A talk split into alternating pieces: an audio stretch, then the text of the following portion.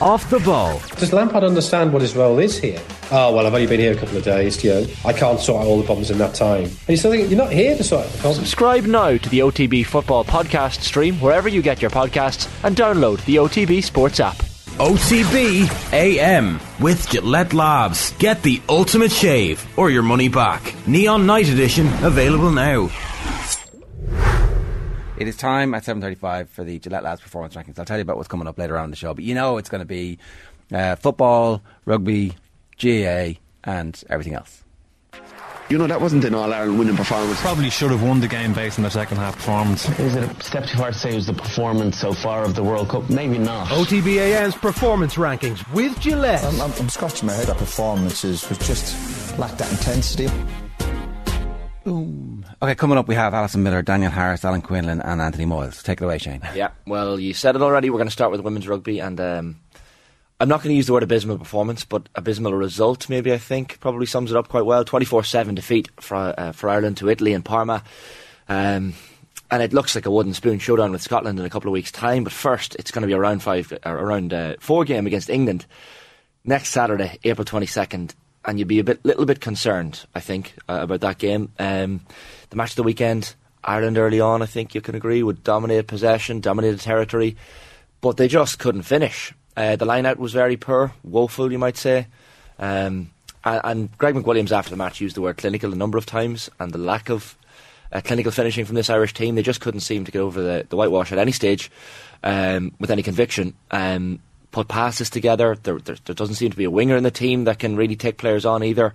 Um, he made three changes to the lineup for the previous game, but there's so much inexperience, and this point was made on television and in plenty of punditry around the game afterwards. Clearly, this Irish team don't have as many caps as maybe some of the, the other teams in the Six Nations this year, and yet that's a choice, though. We should point out that they they're picking players who have fewer caps than picking players who have more caps who could have added some experience, and they could have they could have chosen not to have the inexperienced team be lambs to the slaughter in the way. So that, that's not, uh, oh, you know, that's that's a strategy that yeah. they have decided on, and that's their choice and that's their responsibility. Even the the try yesterday was a penalty try. They've got 15 points in total in the Six Nations so far, which is which is really uh, per. Greg Williams speaking afterwards, he was like, "I can't fault the, fault the effort of the players; they've been outstanding. We look at what we have to do to get better, this was the theme of his uh, post matches as well. We need to continuously get better, and that's what we ask of our players. I'm very proud of them coming away from home losing. I know how they feel. Uh, he, he referenced some p- positives from yesterday as well. Nichola Fryday speaking up in the dressing room. Sam Monaghan and Lauren Delaney he uh, pinpointed and named as well as players that had decent performances. Uh, and he said he had to say very little in the match beforehand or at half time. But maybe more needs to be said now because the performances just haven't been good enough totally.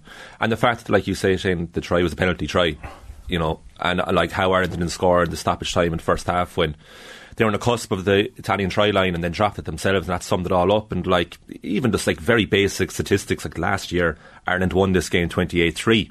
They've won 19 of their previous 22 encounters with Italy, and to be beaten so comprehensively, like Alyssa D'Incà had a field day out wide and could have scored more than her two tries.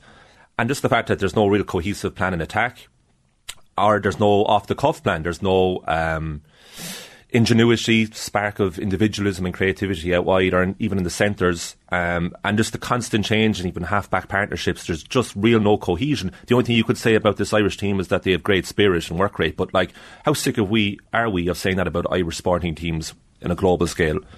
Over the years, you know, we're going way beyond that. And unfortunately, you look at the men's Irish team, you look at the women's Irish team, and you can't help but compare where they are. And it's just, like you know we were saying in the pre-show meeting and like you know Kathleen McNamee herself was pointing out like there's been a lot of positivity since this result. And really we should be way more honest with ourselves and not even patronise ourselves to the fact that like this is nowhere near good enough. And it goes to show that they, we're miles away from where we should be. The point is as well wasn't the ambition beforehand we previewed the women's six nations and the, the, the, and I think Greg himself had said that the ambition was to finish third. They're so far off being the the uh, the team just behind England and France that it's just like uh, you, you, you worry that the game against England next weekend is going to be seismic in terms of result. Ireland are, are not going to win that game. Let's not let's not uh, kid ourselves here. Oh, the spread could be 70, 80 points. Hundred yeah. percent. I'm concerned that it could be that they could lose by over hundred points. Uh, you'd like to think there aren't enough minutes in the match for that to happen, but performance-wise, things just need to improve. They, they, they can't carry the ball. Um, it's just individual errors at different points. And I don't want to be too harsh because I know that there's a lot of young girls in that team, and there were positives that that uh, Greg McWilliams rightly mentioned, like Delaney and Sam Monaghan and Deirbhile Nic a Bháird was brilliant as well in parts. Um, so look, there are bright shoots there. There aren't. There aren't bright shoots. Well, they're not bright shoots. a lot of the bright shoots They're, they're not. They're not bright shoots, though. That's just like it, you know. I- I don't think. I think we shouldn't fall into the trap of, of saying there's there's there's nothing. There's actually nothing for them to hang their hat on after a performance like this. Well, the bright shoots are in the sevens, aren't they? There are bright shoots. They're maybe not in the squad um, for one reason or another. And we know there's plenty happening off the pitch uh, in, in Irish women's rugby that needs to be addressed as well. And we have addressed it in the show plenty of times. But it, it just leaves you wondering where and when things are going to improve. Well, you, you can't separate the two, the off pitch and pitch. It's, it's Yeah. the re, you know that's one, this, one- yeah, this- one is a result of the other. This is what's happening. Like they're like they're they're bright. Like Aoife Dalton was very good. Sam Monaghan was good, and like I said, the team spirit was good. But like that's it's nowhere near good enough. And the worry, like like you say, Sinead, the spread against England could be. It could be absolutely terrifying. Like they, like England, absolutely annihilated Wales. I can't find it at the moment. I'm sure the bookmakers are And they desperately beat trying to like Thirty-one five. You know what I mean? So if you want to do basic logic, like you want to look away this weekend, and there's like, what can I get from this weekend? It's uh, probably improved displays in the back line, and just Yeah. a bit like some sort of cohesion in attack would be promising to see.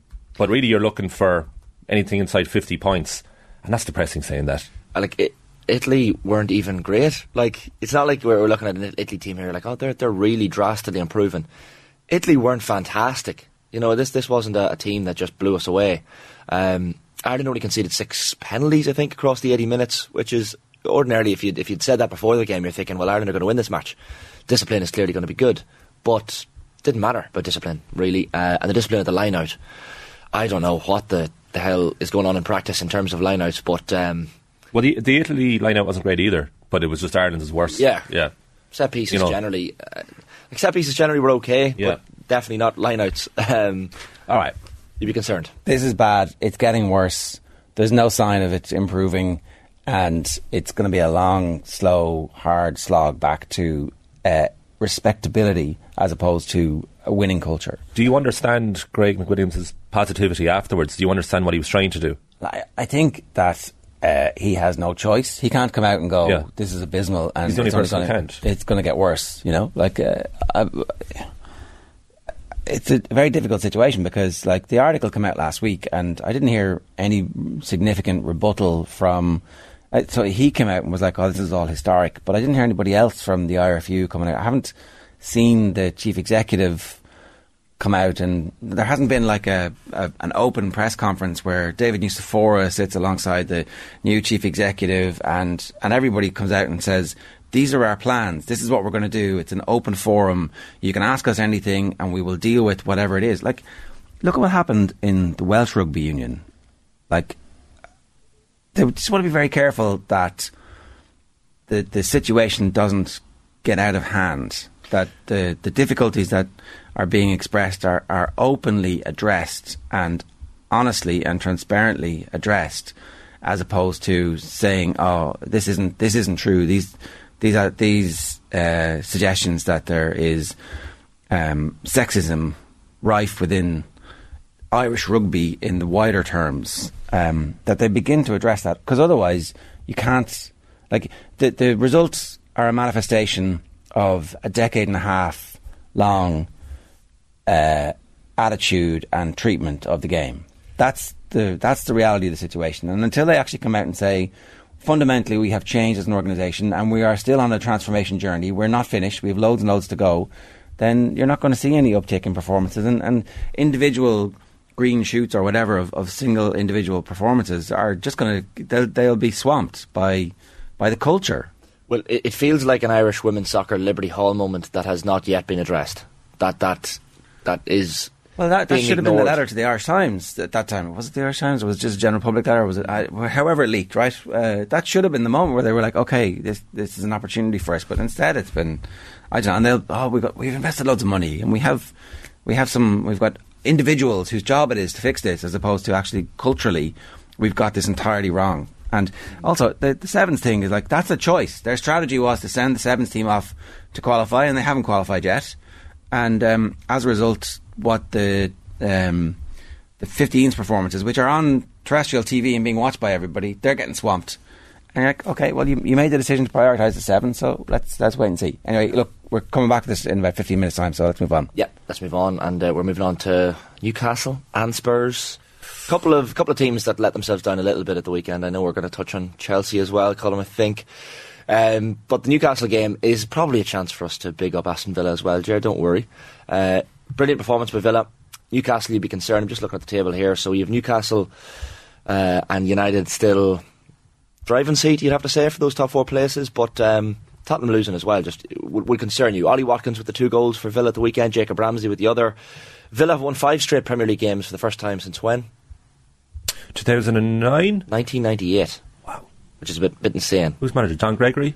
Could well have been. One of those lads. There's a lot of Villa managers you, you, you might I forget thought he about. had great ones under Martin O'Neill. It's it's I a think re- five wins in a row, though. Oh. That's uh, it's proper uh, leaving up the table territory. well true. Um, Villa in the first half were as good as I've seen them. Like the the atmosphere at half twelve on Saturday morning was absolutely sensational, and they completely controlled the game. In the second half, at the start of the second half, Newcastle came out and started to to cause a bit of trouble. Martinez had to make a few saves, and it's even kind of slightly better than that. Um, I, I, at half time, I was like, "This is this is a transformational moment for Villa where." Whatever happens, the control that they've showed, the creativity they've showed, the quality of football they've showed, they're not going to go back. And then you're a little bit worried about, oh, maybe. But then they just come out and swat them aside. Yeah. And it was absolutely sensational. Like, it wasn't just Watkins, it was the whole team. It was players who've been dropped at various stages. Even even Emery has dropped some of the players. And now they're back in the team, and they're they're like John McGinn's arse, like one of the great sights in world football, and it's in full glorious flow at, um, in that second half in particular. Did a goal disallowed for like a hair's breadth of an offside as well, Yeah. and that would have been a hat trick for, for Watkins if, if that one had stood and he'd scored the two after that as well. But it was a, an astonishing performance, and it's an astonishing performance by Unai Emery. And this is the one dark cloud on the Aston Villa horizon here is that Unai Emery is so bloody good that Chelsea must be looking at him going, "Well, hang on a second, he's third in the table since the start of November. Yeah. what? Why? Why is he third in the table? What's he doing? Let's just get him now." I don't think Unai Emery would be. Uh, if you were cancelling him, would you go to the basket case that is one of those other clubs? Not a chance. you got to stick with Villa now because the the the uh, since Unai Emery arrived, start of the season table, they're just behind Manchester City and uh, just behind Arsenal. Yeah, 38 point, 12 wins for out of the 18 games he's been in charge in the Premier League. Like, I was at Emery's first game in charge at Villa Park, and that was the, the win over Manchester United, and you're thinking straight away, well, uh, could be new manager bounce, but fair play, a good result. Turns out it was not a new manager bounce, because it, it, They're three points behind Spurs. it's amazing, isn't it? Well, like uh, they're they're legitimately. I, I actually think Brighton are probably more legitimately in the conversation for finishing top four at the moment, uh, and that's why the Evan Ferguson injury is is actually more concerning for them than just the semi final of the FA Cup. But like Villa have managed to shoot themselves. If this was any other team, if this, if Liverpool had gone on the run, right, that uh, Villa are on at the minute, everybody like, ooh, they're still a dark horse for Champions League football here. Yeah. but like. They're actually a dark horse for Champions League football here because they just annihilated Newcastle. If they keep winning, and if Ollie Watkins keeps scoring, what is he? 11 of his uh, 14 goals this season have come in the last 12 games. He's just a man on fire. Unai Emery turned down the Saudis. He rejected approaches from Newcastle. He was their first choice. So th- this could have worked out a hell of a lot differently. Imagine how Eddie Howe felt mid afternoon on Saturday. I've just lost to the manager who was first choice for the job I'm in. yeah, You want to have a lot of self belief. essentially. Um, so what he's done at Aston Villa is just quite remarkable. And, and their rise continues. I know we said we're talking about Newcastle here because they're the ones in the red this morning, but Uh, We just had no room for Villa in the green, but Exactly. um, Villa, Villa are hundred percent in the green. I do I, like. I, I do think Newcastle can recover from this, but it is one of those bits where actually the big result of the weekend, from top four perspective, I don't think Villa are going to make top four. Just for uh, for the record, right? But they have suddenly shot themselves into consideration for that fourth spot. I think now Manchester United are going to be grand. Um, and that's why their win yesterday, and that, that's why that uh, handball is actually a massive, massive decision that's going to, you know, ultimately make Man United loads of money. Yeah. it's, it's good for the Premier League to have a good, strong Man United, isn't it? ah, yeah. What an important global brand they are, and that's why they uh, always get those results. Um, the other team in the red is, is Tottenham. The dramatic 3 2 defeat against Bournemouth. Dango Ouattara with uh, a beautiful goal, a little bit of a Federico Macheda vibe to the goal.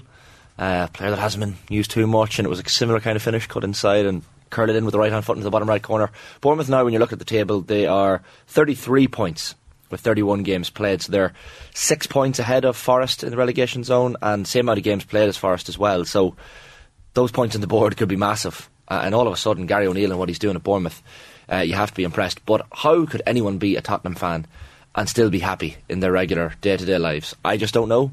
Um, they just let you down constantly. When Heung-min Son opens the scoring, you're thinking, well, this is this is going to be a good day for Tottenham. Um, it just wasn't a good day for Tottenham, and the performance wasn't great. Richarlison's lack of goals is really starting to come into, come to the fore now as well. Um, you'd just be concerned, uh, and you look at the table and, that top four battle. You wouldn't back Tottenham to finish top four at the moment, certainly form wise. How are they still as high as fifth? I know. How were Aston Villa three points behind them? It just goes to show the what was happening under Steven Gerrard at Villa because Unai is doing such an unbelievable job. By the way, does English football owe Emery an apology after the, his treatment when he was Arsenal boss? He got a lot of criticism at that time. He's really well, showing him now. Uh, uh, I was just reading back over the the record. He did okay, but then had a really bad transfer window, and the team stuttered at the start of the next season. So that one bit that you'd be concerned about is um, just making sure that they sign the right players because there's not going to be a huge margin for error for Villa to uh, click into that top six proper next season. But very exciting. I, so uh, Brighton, if they win their game in hand, will be on 52 points. Um, which would be four behind Newcastle. Mm. Can they catch them? No, I don't think so. But Newcastle Spurs this weekend. So, like, why, why could Brighton not catch Newcastle? I think Newcastle will, as you say already, I think they'll react to that. I think that was a proper off day against Villa and they'll make amends. And I just don't think Brighton are going to catch them up. Having said that, wouldn't it be the biggest shock in the world if they did? I mean, they were stupendous against Chelsea. Again, another brilliant performance with Brighton. Mm. But I think Newcastle have a lot of muscle memory from how they recovered this season. Look at the League Cup final. They were insipid in that game and they weren't great going into that match, and they've been very good since then. Don't think they're going to let it slip. In terms of finishing above Brighton, I mean, I'm still like, geez, like, who's going to get that fourth place? Like you said, Manchester United, I think, are safe now, just looking at the table here in front of me. And then you are looking at, like, Liverpool are probably too far behind now. They're five points behind Brighton in eighth. Um, Brentford have slipped away completely. So then you're looking at Brighton, Villa, Tottenham, Newcastle. Liverpool have to win their two games in hand to be level with Villa. Yeah. Yeah. Yeah, I mean, like, from experience alone, you'd say Liverpool should get a fourth. But how many seasons do we get a title race, a top four battle, and a relegation? Yeah, I know it's been pretty brilliant. The Premier like, League this season's been excellent. We, we really are so lucky this season to have that. Um, I think what, what, summed up the Spurs' performance the weekend was Davinson Sanchez's performance. He was on the pitch for 23 minutes, replaced then by Danjuma. Hugo Lloris spoke about it afterwards. He was booed by the fans. I've never seen this in my career. Lloris says, "I feel really bad for Davinson. He's a teammate. He's a friend. He's been fighting for the club for many, many years now." Uh, the story is sad for the club, the fans, and the players. So when you see players like uh, Davinson Sanchez getting booed by the fans. You know things aren't right at Tottenham. Um, and, and Stellini, Christian Stellini said during the week, we have to approach every single one of our last eight games or whatever it was in the Premier League like a final. And then they go into the match against Bournemouth and they lose 3 2. So, concerns, concerns. But Newcastle and Spurs, I think, deservedly. I think the, they should replace Stellini till the end of the season. I think they should get someone in. Kompany is the favourite. No, I think be between now and the summer, like for the last seven games. Yeah, I think they should get someone. I, I don't think they're going to get fourth under Stellini. I, I, I, think they should be working now to sure get, Daniel Levy is, is working in. on that at, the, at, the, at, this moment. Like I don't know, but what he was announced for the rest of the season, but like the Newcastle game's approaching, they have the rest of this week to sort that out. I think they'd be mad not to look for an alternative to help Stellini even. Mm, make a change. Do you want to move on to Amber? We're still talking football. Go ahead. We've got a bit of Arsenal action. Sorry, quick one. Any Sorry. news on Evan lads? Asks Chris Kyle. In um, no specific news, an ankle injury, multiple weeks is what De Zerbi yeah. is saying. Fairly similar to the language that they used after his um, previous ankle injury. So two to three seems to be the suggestion. Yeah, it's a massive shame. FA Cup semi final. Nothing official, um, and so you know you would hope that there's some possibility. Well, how good was he? Hits the hits the crossbar with a brilliant effort. Ferguson nearly scores when he gets injured and he was excellent. They were 1 0 down when he went off. Welbeck scored. His replacement scored within three minutes of coming on the pitch, but mm. Ferguson was uh, tearing Chelsea apart. And uh, in Match of the Day, I was noting how much they were rating this young man, Evan Ferguson. Yeah. And like we were saying last few weeks, like is is he going beyond the Irish analysis of oh my god we have a Robbie Keane replacement? And it seems to be that the rest of the football world is starting to notice that this teenager seriously has a future. Yeah, Brighton's scouting is obviously better than everybody else at the minute because they've got two teenagers at the moment. Oh my who- god, that goal! If they could keep them together for Fiso. the next couple of years, And he hit the post. Brilliant you'd be like, all right, things are going to be pretty good for these. Yeah. doing Uh, okay. Ferguson should go nowhere. De Zerbi should go nowhere. Keep this project alive. It's only getting going. Don't go anywhere. Turns out scouting works. Yeah, absolutely. It's one of the honestly goal of the season contenders Enciso's finish because if you look at it, he takes one touch and the ball's going away from him to the right. So that's a really tough shot to um, pull off because you can easily scuff that Yeah. near a post. But the trajectory of it, oh, it was beautiful. One for the cameras. Soared up. Yeah. Uh, we'll go to the Amber. We'll go to Arsenal because uh, another two goal lead that just dissipated uh, quite quickly against West Ham at the weekend for uh, Mikel Arteta and his team. He says afterwards, we have to remember we are still top of the league with everything in our own- hands. Um, and Martin Odegaard uh, kind of echoing those sentiments as well after the game. Some people already writing off Arsenal are saying this is a sign of mental fragility. This is a sign that they're not ready for a, a battle for the title, and this is a sign that they're not experienced uh, in terms of winning a title, uh, whereas Man City are. But uh, I wouldn't be that concerned just yet. I know they had the two goal lead. The Saka penalty was uh, fairly brutal. That's the turning point of the season. The, the penalty. Oh my god, that was for three. One minutes later, it was two all. Yeah, things can happen quite quickly in football. Manchester City are going to win the league. they? You're They're, saying that with they're going to win the league. Yeah, they- there's no way they should be in amber. It's just that we didn't have enough reds, right? Oh, it, it's extremely dark amber. It's to the it's- point where you're looking from a distance. It's like is that- is That's that red. Ah, lads, hold on a minute here. No, what are you talking about, Shane? Come on. Like uh, they, they, they still have to play Man City, Exactly. which gives them an opportunity. That's the worry. That's the worry. That's a Wednesday week. They've, got, they've got Southampton at home on Friday night. Yeah. What, what a game to bounce back. Yeah, I- I agree The with that. perfect fixture to Yeah. bounce back. Yeah. So get the win there and go into the Man City game with a little bit of renewed vigour and confidence, surely. I know it's at the I know it's at the Etihad. I understand that. But but Arsenal are still in the box seat. Look at the table. Like Arsenal what? Four points clear of City. City have the game less played. Exactly. It is going to come down to that Look game at the goal again. difference. City are far superior. There's no way that Jack Grealish isn't talking to Roy Keane the last day of the season and reflecting on another title win. Uh, like they've blown it. I I thought Arsenal did brilliantly at Anfield. I thought the two all was fair enough because they could have lost that game with Konaté. If Konaté's chest was a bit stronger, Liverpool would have won that game three two. But yesterday, in title terms, is unforgivable. Arsenal Like, are only focused on the. Premier League, lads. City have the Champions League. City have the Does- FA it's- Cup. It, it- will matter. It, that's worse. They have no distractions, Arsenal. They're out of all the cups. But they no- they no lost distractions sport. They should never have lost to Sporting. And now all they have to think about is, oh my god, we've lost four points from our last two games.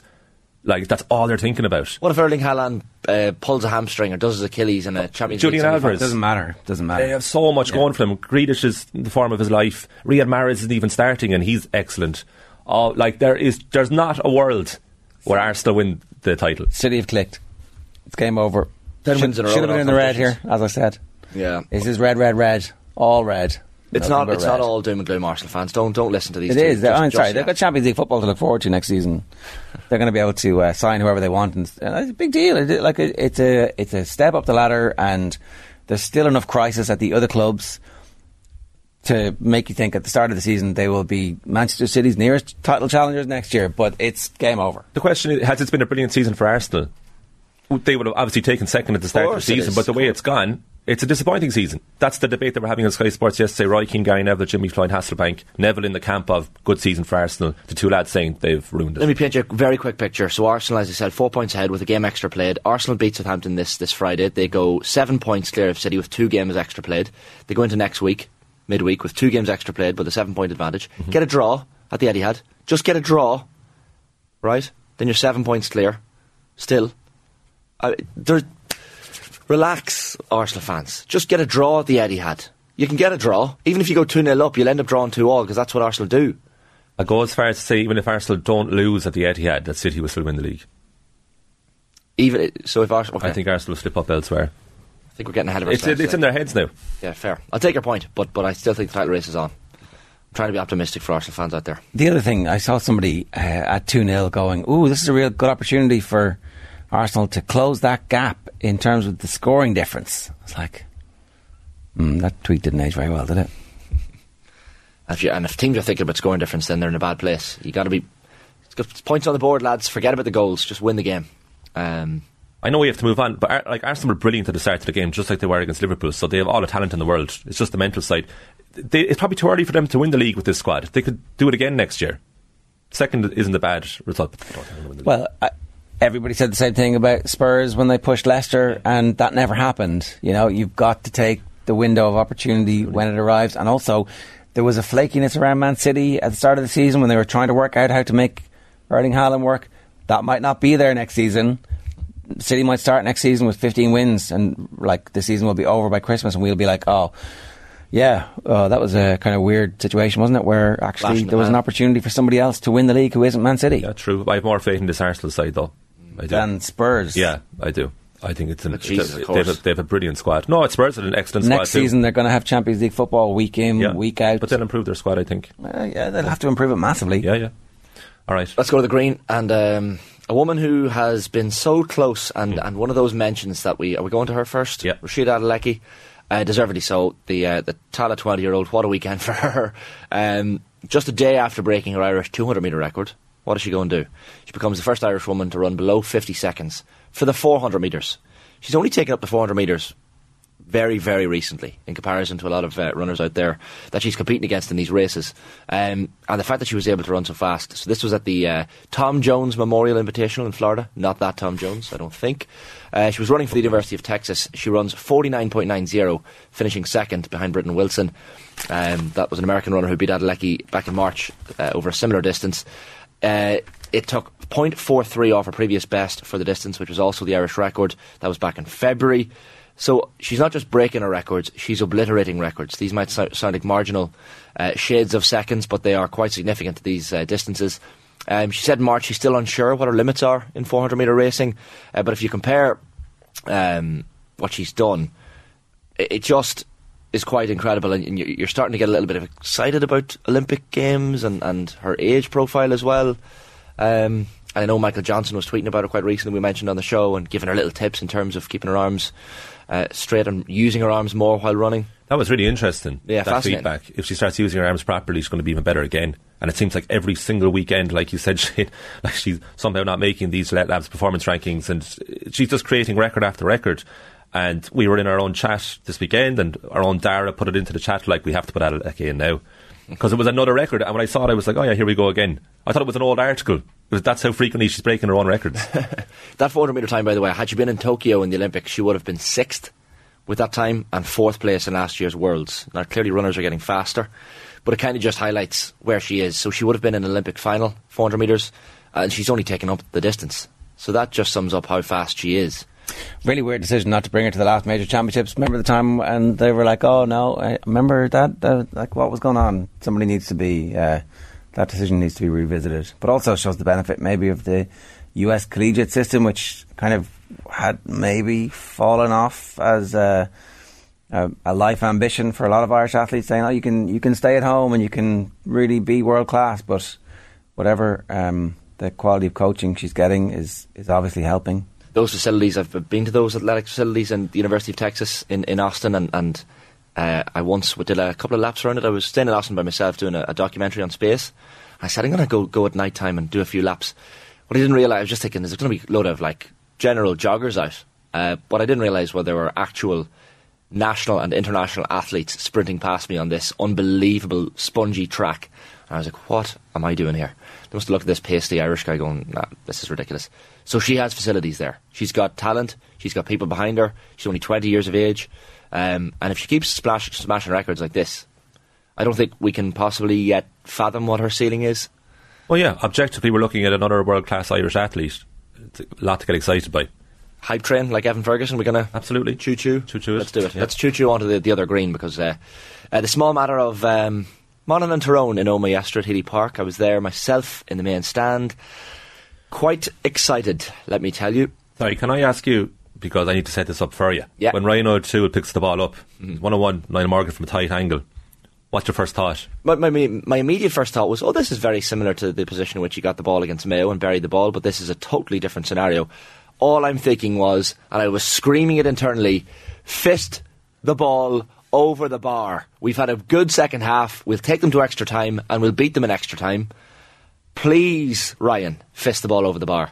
And then he kicks it through the legs of Niall Morgan, and I lost my lost my mind. And he said that afterwards too, that the first thing in his mind was to fist the ball over the bar, and he thought, all right, one on one with Morgan, why not?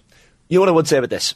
So you lads know I'm, a, I'm an optimistic, fairly optimistic person. I generally tend to be optimistic naturally. I don't have to force it. Um, Monaghan people generally are optimistic. I think as a, as a folk, it's because we're at the, bo- at the border there. We're quite entrepreneurial. We're quite uh, ingenious when it comes to little ways of making a few extra quid, possibly. We're Um, quite ingenious. yeah, 100%. But Monaghan people are eternal optimists. But look at the way Monaghan, five, five years out of the last nine, staying up on the final day of the league. It's all over yesterday when McCurry puts that last point over and gives them, gives Tyrone the one point advantage. There are 30 seconds left on the clock. And then the goal wins the game. They don't even bother with the extra time. There's a quote in, in Breaking Bad, lads, where Walter White is talking about his cancer and going to get his treatment, and he's driving to the hospital with his family, and he just wanted every traffic light to turn red but he kept hitting the green lights and he was like, for once in my life, would the traffic lights just not go, go red? Yesterday I was driving home in traffic with all the other Monaghan fans through the Ballygawley roundabout, through Aughnacloy, through Garvaghy, and I was absolutely loving the traffic. All the Monaghan fans were just coasting through life in the lovely evening sun, heading home to Monaghan, through Tyrone, all the little villages and towns of Tyrone, and um, the traffic just didn't bother me. Are you, are you beeping the horn as you go? A little bit. The little finger up, yeah, hundred percent. It was it was Which just finger up? Sorry, which finger up? just uh, the, the little wag, you know, the country wag. You have the hand on the wheel, you do that. How are you, lad? Um, Tyrone one eighteen, Monaghan two seventeen. What a what a like what an advertisement for Ulster football. Who said Ulster football is crap and dour? Five Um, points down at half time as well. It was impressive. You might want to do a shout out for Conor McManus, will you? Oh, There we go. I mean, that free kick at the end um, to give Monaghan the, the advantage once more was remarkable. He sends Beggan Beggan back where he came from. Uh, Beggan had missed a couple of kicks. He, I thought Beggan's distribution second half from kickouts was brilliant, all bar one or two kicks maybe. Um, but McManus just to have the, the cojones to, to take that out of the hands and, and, and knock it over. Even Kilpatrick, the throw midfielder, who was kind of saying things in his ear as he was about to kick it, McManus point, uh, literally just goes over to him and says something back to him after he's kicked it over the bar. And Kilpatrick, all he can do is, is smirk. Karl O'Connell's running game was outrageously good. Um, Stevie O'Hanlon, I mentioned him last week as a, as a, as a person who has come back into the Monaghan squad. I think I was asked what Monaghan's chances were against Tyrone, and I, and I pinpointed Stevie O'Hanlon as, as a someone, Micheál Bannigan as well, who scored a brilliant point in the second half. Conor McCarthy was largely quiet for, for uh, portions of the game, especially in the first half, and he pops up with two brilliant scores uh, in the second half. McManus described Rory Beggan as the quarterback uh, at the end of the match, and you see him bombing forward with the ball in hand, reaching the Monaghan 45 metre line, and, and that pass into Karl Gallagher diagonally uh, for the first Monaghan goal. Gallagher lays it off to Stevie O'Hanlon, and O'Hanlon does what he does. He looks one way, shimmies, beats Conor Meyler, by the way. Yeah, I mean, it was like every aspect of that was Incredible absolutely class because it was not an easy thing. Does what he does. Like, yeah, I mean, uh, against Tyrone, Yeah, with everything on the line, Monaghan were two points down at that point. So to score the goal, all of a sudden Monaghan are thinking, well, we have an advantage now. Let's let's change the, the way the approach to the game. And they did have a change of approach. They said, let's let's play on our own terms in the second half. Let's play in the front foot.